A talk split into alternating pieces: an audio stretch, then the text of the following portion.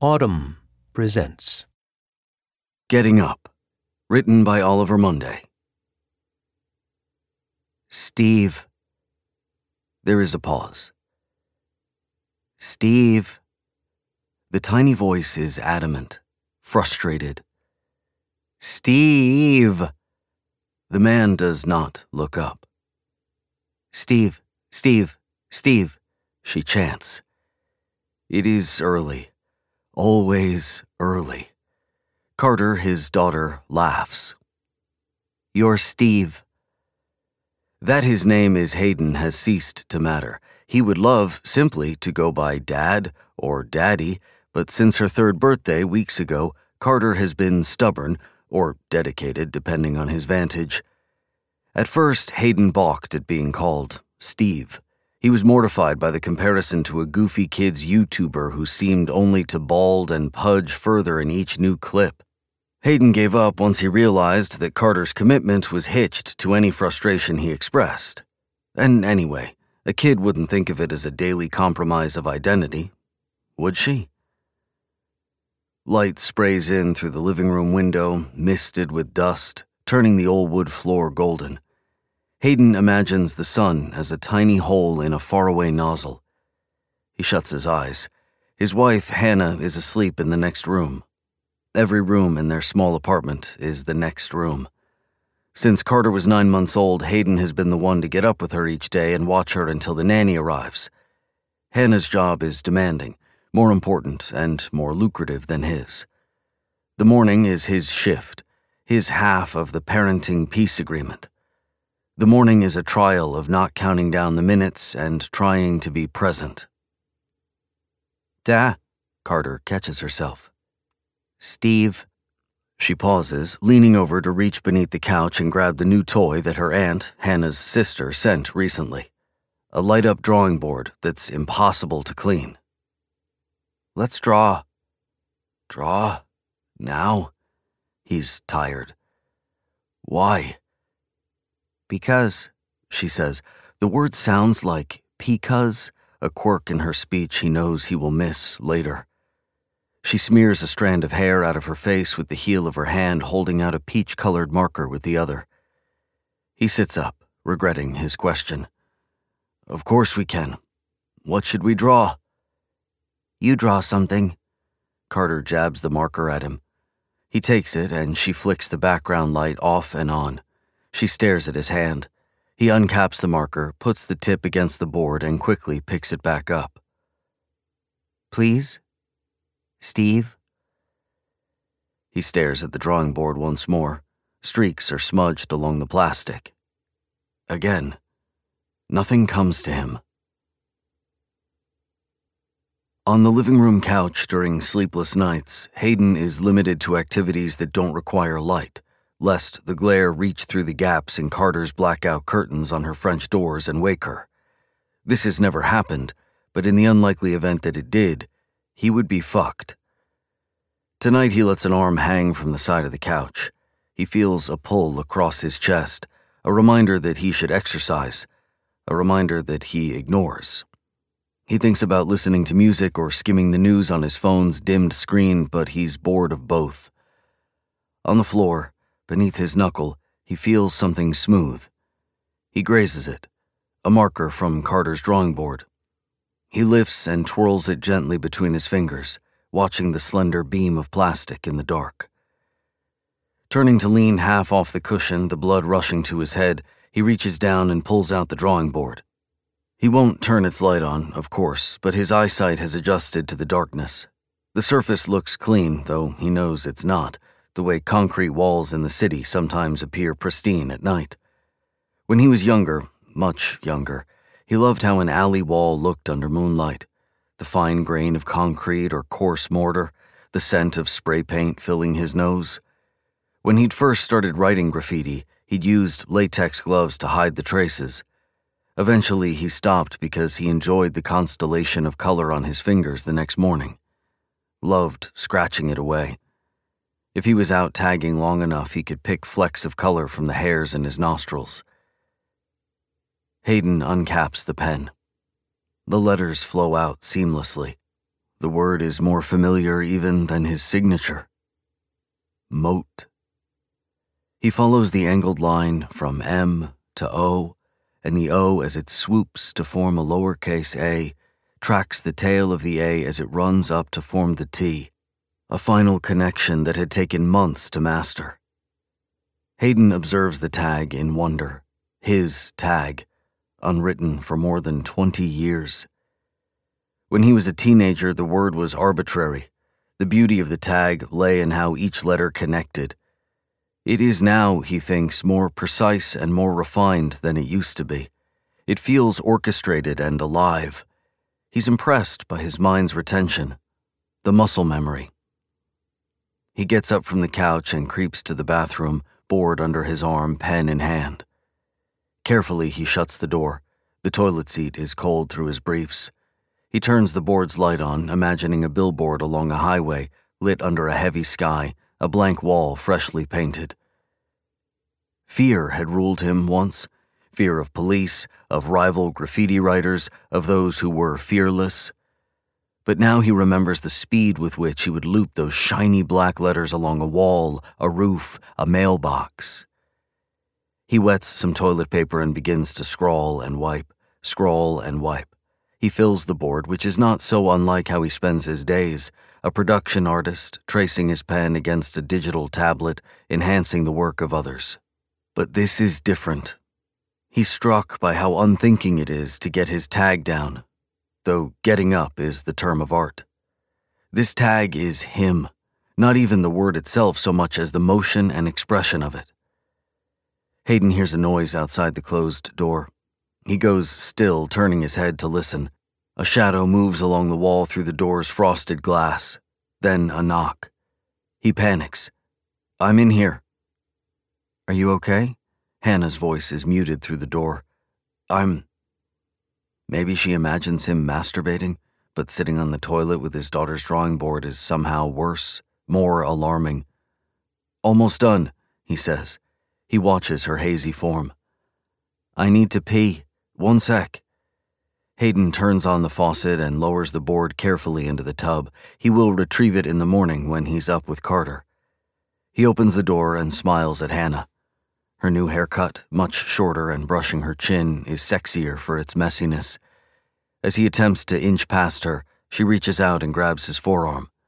She pulls him back and kisses him with gently parted lips. His eyes close reflexively.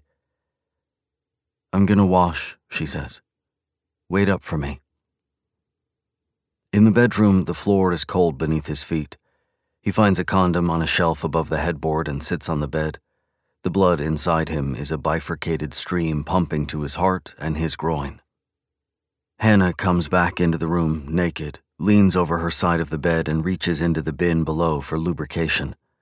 She's used the cream since giving birth. The need for it, he's decided, is no fault of his, but one of biology. He tries not to watch her, wary of imposing additional pressure. Each second is immense, and his focus disrupts his desire. He reaches slowly for a pillow and covers himself. The dense stitching from one of the pillow's petals grazes his penis. Wait, Hannah says. He clenches the pillow tighter. Fuck, she says. Fuck, tossing the empty tube back into the bin. She falls back on the bed, facing away from him. He is shocked by the volume of her voice. He watches a loose ripple of skin form along her ribs, his condom slips slightly from his wilting erection. We can still try. She turns over to look up at him with large eyes. He sits on the bed with the pillow on his lap in the same way the drawing board had been moments before. What? she asks, palming his arm. Nothing. Hayden, I'm trying.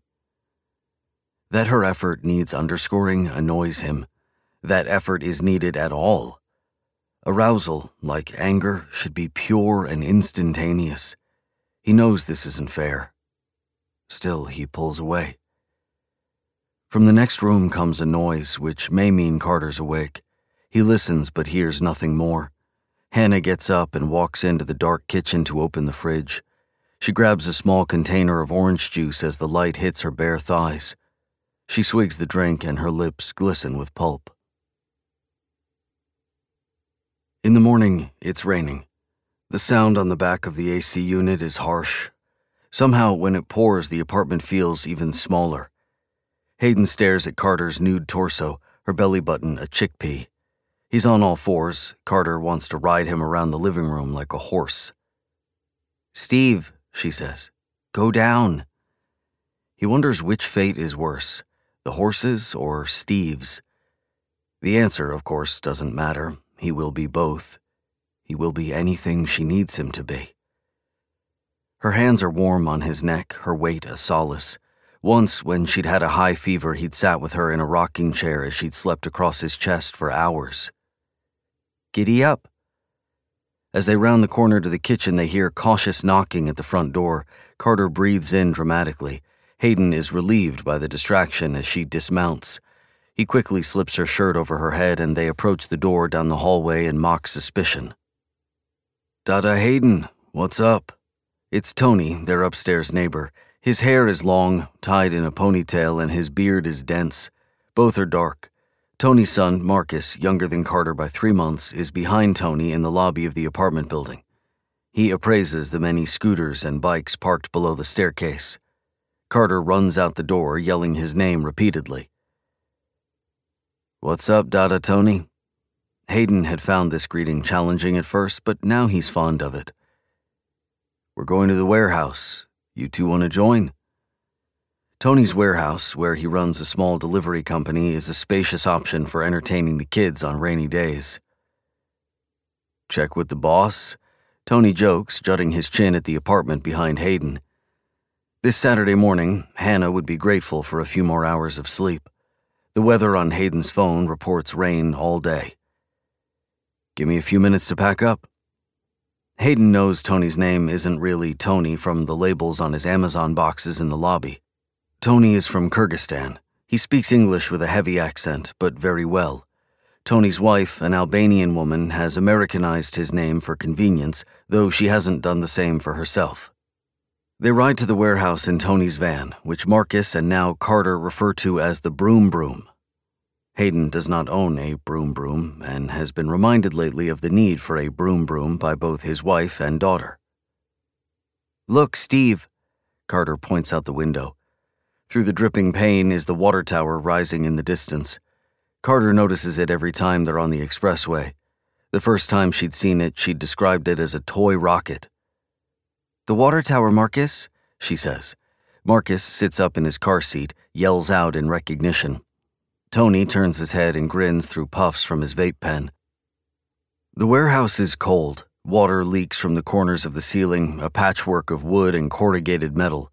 Carter is enticed by all the foreign materials and devices brackets, shiny clamps, bolts the size of flashlights. A pile of pale 2x4s rests beside a shelf, and Hayden thinks of the sled Tony built for Marcus last winter. Long and sturdy with curved, cradled seats. Hayden had taken Marcus and Carter out to a hill one school canceled snowy afternoon and was stopped by envious parents holding their kids' flimsy saucers. On a bottom shelf, Hayden spots a shallow box of spray paint covered by a translucent tarp. He bends down and traces a finger along a can, the curved, rusting edge of metal. It's the famed brand of paint he used as a kid, the cans he'd buy with his allowance while claiming to his friends to have stolen them. Tony steps up. We had to make custom shipping containers. His voice is deep, raspy. A wealthy customer wanted his shipments in black boxes, large black boxes. Spray paint was easiest. We spent weeks building them. He's loyal, so I don't ask. Hayden stands slowly. His hips are weak. You want it, old man? Tony nudges the box of spray paint with the toe of his boot. We haven't used them since. Whenever Tony notices Hayden noticing something, he offers it to him. This is true regardless of price or apparent worth. In the past, it has meant a VR headset and a mid century chair. Hayden imagines these gestures pertaining to Kyrgyzstani culture somehow, an old world traditionalism, because they're distinctly un American. No, I. Hayden pauses. I used to spray paint. write graffiti when I was younger. The Soviets hated graffiti in my country, Tony says. My brother used to write his name on his bed frame over and over. Drove my parents crazy. He smiles at the ground, shakes his head as he does whenever he invokes his younger brother, after whom Marcus is named. Why did you stop? The honest answer strikes Hayden as one that Tony would scoff at. Writing graffiti is risky in every sense. Kids he knew growing up had been jumped or jailed for it. Grew out of it, I guess. You know Baudelaire? Genius means retrieving childhood at will. You should continue. Typically, Hayden would have laughed off Tony's advice, thought it facile, but he'd invoked Baudelaire. Hayden had never read Baudelaire. Tony claps his hands. Who wants to see magic? The kids dance in tight circles, saying, Me, me, me. Tony gives them both earplugs that look like candy corn. He fits safety goggles around their small round heads. He warns them to stand back. Hayden, surprisingly, too, as he lowers a circular blade's teeth onto a piece of pipe. Sparks shoot outward as smoke rises from the metal. Carter's eyes are glossy, the sparks slipping along her pupils. She leans forward, hands on her knees. It just makes sense, Hannah says. Financial sense. It is late, always late, and she has been offered another promotion. She and Hayden sit on the bed, not facing each other but side by side. They are both turned toward the wall, as if waiting for something to be projected onto it. I'm asking you to be open. It's true that they would save money if Hayden cut back further at work. They'd no longer need the expensive full time nanny. He could pick Carter up from preschool in the afternoons. Money can't be the only reason, Hayden says. Why are you so attached to your job all of a sudden? His attachment isn't to the job itself, but to the distraction it offers. He was never supposed to be a production artist for this long. Working for an ad agency had been a stopgap. You want to live in this box forever? She asks. He turns to the window, visualizing the magnolia tree waiting to bloom in someone else's yard. Maybe he's not ready just yet to think about moving or buying a house with the same degree of urgency. We need more space. She crawls her fingers toward him. And besides, Carter loves being with you. I barely have any freedom left to give up.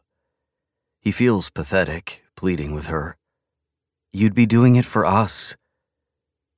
Is he selfish? He wonders. He remembers when he started going to work again after paternity leave how Monday mornings began to feel like Friday nights with all they promised. With this raise, we'll have a down payment in six months. He is losing. He can feel it. He was losing even before he opened his mouth. She rubs his bare thigh in a way that feels infantilizing, though he knows she's trying. You'll have your moment. So you at least understand the moment isn't now. He is impatient, angry. Don't dangle the hope of some improved future moment in front of me. It's pathetic. Her tone loses its former warmth. Pathetic for you or me? Carter is perched on Hayden's shoulders, her tender calves in his grip. As they leave the apartment building, she reaches to grab a metal pole in the scaffolding above. He adjusts his balance under the motion of her shifting weight. Steve, she says, twisting again, it's Marcus. Tony's van is double parked down the block. The hazards are flashing, the sliding door open. Marcus sits alone, feet dangling from the runner, eating gummy worms. This means Carter will want to join him. Where's Dada? Hayden asks Marcus. He'll be right back. Marcus holds a yellow and green worm in the air, slick and chewed. Carter reaches for it. Tony calls out sweetly to Carter as he approaches the van. He and Hayden bump fists. Get in your seat, Marcus. Tony turns to Hayden. You two want to ride in the broom broom? After dropping the kids off at preschool, Tony says he wants to show Hayden something. They return to the van, and Tony offers to take him downtown to work after the detour. Hayden only now notices the cans of spray paint at the foot of the passenger seat. The labels are shinier than before. Hayden thinks that maybe Tony has cleaned them. He picks one up and inspects the tiny ribbed cap, rests his finger on the groove. Tony instructs Hayden to bring the cans with him as he parks. They pass Tony's warehouse, rounding the corner through an alley. Tony opens a door the color of clay. Neighbor, Tony takes a pull from his vape. He's a set designer, but he left the space early. Said I can use it for another month or so. They will scrub the place after we're done. This warehouse is huge, its walls smooth concrete, blank except for a few notations and measurements marked in wax pencil. Show me, Tony says, nodding his head at the wall. Show you what? I want to see how you do it. Here? Hayden demurs. You're sure it's okay? Tony's laughter is raucous. It is almost cruel as it echoes. Hayden crouches beside the cans like a golfer gaming out a putt. He lifts one, shakes it, and the ball inside clacks against the tin. The sound sends a chill across his arms, his neck. He's forgotten how close to stand. He runs his palm across the wall, rubs dust between his fingers. He sprays a quick black line.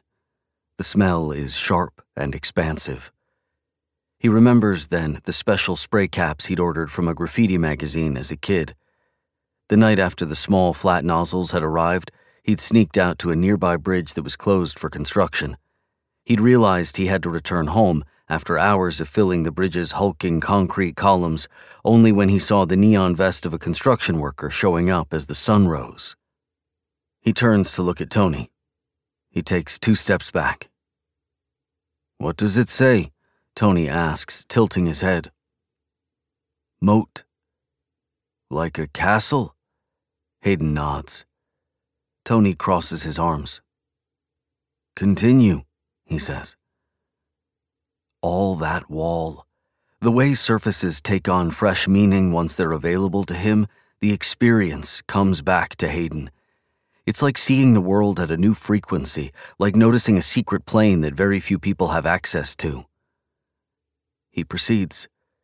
He holds the cap down and slows his hand, allowing drips to form, splays the cap out for fat, diffuse letters. Each moat possesses its own quality, a distinctness amid the apparent uniformity of the pattern. A row emerges, and Hayden wants to fill the entire wall, floor to ceiling. Tony is eager to facilitate, running out to grab a ladder from his warehouse. Hayden then works vertically, slowly, to fill the upper portion of the wall. When Tony heads back outside to talk to one of his drivers, Hayden realizes he's now late for work. He doesn't bother pulling out his phone to email. He stops, moving the ladder aside. He walks backwards to the opposite wall to take in his effort. He steps toward the center of the space, blurring his eyes and focusing. The smell makes him briefly lightheaded. He looks down at his side, his hands flared with black. I can't keep them waiting, she says. Hayden knows he's pushing it. It's fine. Fine, what's fine? Hannah strokes Carter's tawny head as Carter turns her drawing board right side up to study a recent doodle. The three of them are seated in the living room, which gives the conversation the air of a family meeting. Go for it, he says. I'll cut back. It makes sense. So why do you seem down? I'm saying it's fine. I don't want it to be fine, is the point. I want you to be happy, for me, at least. Carter turns her head slightly to look at Hayden and then back at her drawing board. He'd always expected fatherhood to change him, and it had, certainly, yet it never managed to overrule his other selves. I know you think this is strictly about my career, Hannah continues, but it's not. I've thought a ton about what this means for us after everything, think of a house. You can have a studio space, do whatever the hell you want in it. He nods. It's not the worst thing to imagine. Think of how good it will be for Carter in the short term. She'll be so happy. Carter looks sidelong at Hayden before sticking her tongue out and smiling. Hannah is asleep, scissoring the striped comforter between her legs, a gentle wheeze in her nose. Hayden looks at her chapped and almost smiling mouth. He decides he's okay with his decision. Hannah had cried after they talked again, after Carter was down, her tears eased by the gratitude she expressed. This is worth something, he thinks. Hayden can't remember the last time he lay awake in a state of true anticipation, of readiness. The spray paint is in the hall closet, under the coats and behind the plastic tub with detergents and cleaners. He gets up and walks carefully across the old wood floor. He reaches into the closet and pulls a can free. Next, he eases open the front door and brings his shoes and jacket out into the hallway, resting them on the bench by the mailboxes. The radiator hisses as he pulls his gray beanie out of his pocket. The darkness is muddy outside, the air cool. His shoulders are tight, the spot where his tension is stored. One benefit of cutting back at work is that he will no longer be hunched for hours every day. A block away is the renovated movie theater, with its large exposed wall rising above the roof of its squat neighbor. He crosses the street, walks beneath the Art Deco marquee, wanders down to the alley's entrance. Two cars cruise by on the street, smoke blowing from the passenger window of one. He's studied the various points of entry and exit while out with Carter. He must pull himself up onto a low window ledge and from there climb the fire escape. The ladder is flaking, and he regrets not bringing gloves, but without much trouble, he makes his way up the metal stairs to the roof's edge. The view of the street makes him feel unsteady, so he shuts his eyes. The wind whips against his lids. He looks up at the wall. Down the street, a dim light is on in Tony's apartment, a floor above his own. Hayden wishes he could send him some kind of signal. He wishes Tony could be his witness. From the ladder, he steps over the lip of the roof and then onto a dark swath of something, a loose panel among many scattered across the roof's surface. The ground beneath his feet is softer than he'd imagined. Hayden walks a couple of yards, grabs the can from his coat pocket, and takes a wide step back to test the spray against the roof. He trips, his foot catching on the edge of one of the panels. He falls hard. The noise of the can against the roof seems conspicuously loud, and he remains flat on his back to stay out of sight. He feels a sharp pain in his elbow, some nerve induced static along his forearm. After a minute, he rolls over and crawls to grab the can, resting his hands on it and then laying his head on his hands. There's not much ambient noise except the wind, the shimmering trees. He gets up to face the wall, spraying with speed. Then he jogs back to the fire escape. Steve, her little voice says. Look. Carter has slipped her pants off for a third time, and Hayden is verging on surrender. He's tired. As he remembers the reason he didn't sleep, he's distracted momentarily from his fatigue. Come on, we're gonna be late. Carter is silent at first. Fine, she says, which sounds like foine.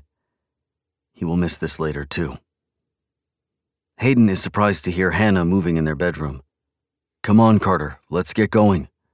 Carter's dress is tucked into the back of her pants and her feet are bare. He grabs a pair of socks from her closet and sticks them in his pocket, slipping her backpack from the hook beside the kitchen door. His hand is speckled with black. The bedroom door opens and Hannah's sleepy, slitted eyes focus on him. Come here for a sec, she says. He hands Carter her balled socks with his hand, the clean one, aware he will have to adjust her socks later. Where did you go last night? Like came out and you weren't on the couch? I was probably in the bathroom. He turns to Carter. You good with your socks, bud? When you were back in bed, you smelled. smelled like I don't even know. Like paint? Hayden's hand is hidden by Carter's sky blue backpack at his side. Paint? he says. What do you mean? Carter clues in. I want to paint. Hannah furrows her brow. Is this about my job? You think I'm huffing fumes or something? I don't get it. She watches him. Radical honesty, remember? Carter walks past. Bye, Mommy. Hannah kisses her hair. She rubs a thumb across her forehead, smiling behind her dangling bangs. She turns to Hayden. Whatever's going on, don't worry, he interrupts. Grab some sleep. Before leaving, he blows a kiss through his balled fist, a love dart gun, as he'd originally conceived of it. Outside, his tag is a stark glyph in the morning light. It doesn't look as impressive as he'd hoped, but it's there. Carter on his shoulders has an ideal view of it. They walk to the corner and Hayden lingers, pretends to search for something inside his jacket. His elbow is sore. Go, go, she bucks on his shoulders. The light is green. He stands straight up and positions her toward the theater, but Carter fails to notice. At school, he kneels to hang the backpack from her shoulders. She pulls the straps tight as Ms. Adrian holds the door open. You forgot something, he says when Carter walks in. This is a game they play. She runs back out and hugs him, leans her head on his shoulder. Were you all painting? Ms. Adrian asks, nodding her curls at his hand. Where are you tonight, Moat? Tony asks. You and I are grabbing drinks. In the van, Hayden watches the graffiti pass by from the highway. It appears on distant billboards and shadowed underpasses. All the space seems vast. I didn't think you'd agree, Tony says. Hayden doesn't read too much into the comment. He repositions his backpack at his feet. He's here, after all. They exit down a ramp into industrial territory. Tony leans his head over the steering wheel and looks up through the windshield. He searches the tops of the buildings. Hayden feels nervous suddenly. Almost there, Tony says. They turn onto a long block of warehouses, a street light at the corner stuttering. Hayden thinks of Hannah sleeping, of Carter, but shakes off the images. You're quiet, Tony says. Mental preparation, he tries to joke. Tony parks, the van sighs to silence. It's up there. Tony points to a tall concrete facade. The water tower is on top. Hayden realizes that he has only ever seen it from afar, driving by.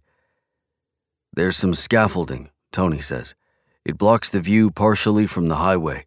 Once the construction is complete, all the cars will see. It feels real now, all of it. Hayden pulls his backpack onto his lap. They both scan the surroundings. When you're up there, make sure the ladder is sturdy before you climb. He grabs a pair of gloves and hands them to Hayden. Then he stops suddenly. Hayden stops too. They both listen to the distant sound of sirens. Tony eyes Hayden, grabbing the keyring still in the ignition but doesn't turn it.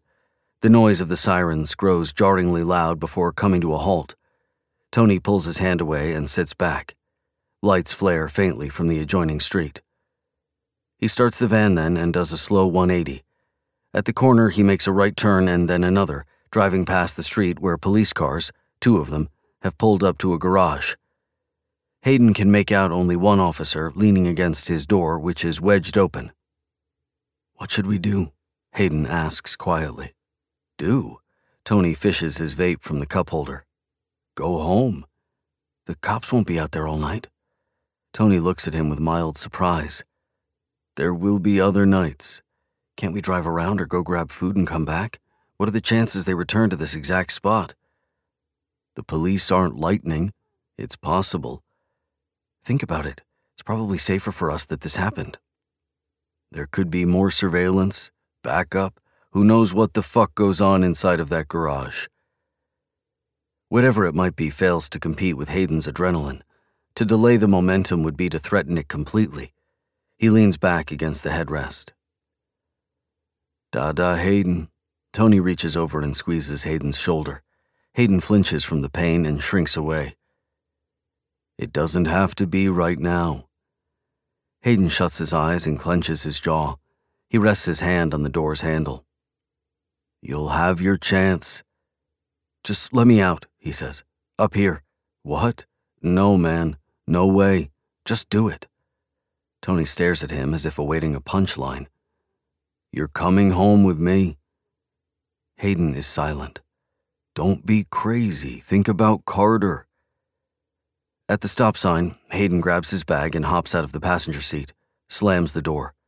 Tony rolls down the window and yells after him, but Hayden doesn't look back. He jogs down the street, listens for the van to pull away, which eventually it does. He's cold now, unsure of where he's heading as he leaves the water tower behind. He pulls on the straps of his backpack. The exercise, should he decide to walk the three or maybe four miles home, will be useful. In the distance, an 18 wheeler passes by and gradually disappears on the elevated expressway. He flips on his hood, cinches it tight. The backpack bounces gently as he walks, and he can hear, just barely, the sound of the cans rattling inside it. A few blocks ahead, Hayden notices a van slowly coming toward him. He takes a deep breath before registering Tony's face. Tony nods his head and parks. The street is dark, and the only other car is parked on the opposite side. Hayden walks by the blue sedan, which looks like it's been sitting there for years. Tony holds his hand out. I want my own. Hayden smiles. He unzips his bag and hands Tony a can, which Tony then tucks into the waistband of his pants. There will be many surfaces for them to hit, lesser monuments than the water tower, but still. Hayden reaches into his pocket and feels the flat caps he ordered, for fat and skinny lines, pulls them out, and opens his palm. A coin from Carter's toy cash register is mixed in, almost the exact shape and weight. His daughter is likely dreaming now. He won't have trouble making it back home before she's up. If you enjoyed this production, find the best long form articles read aloud in the Audm app, available now for iPhone and Android.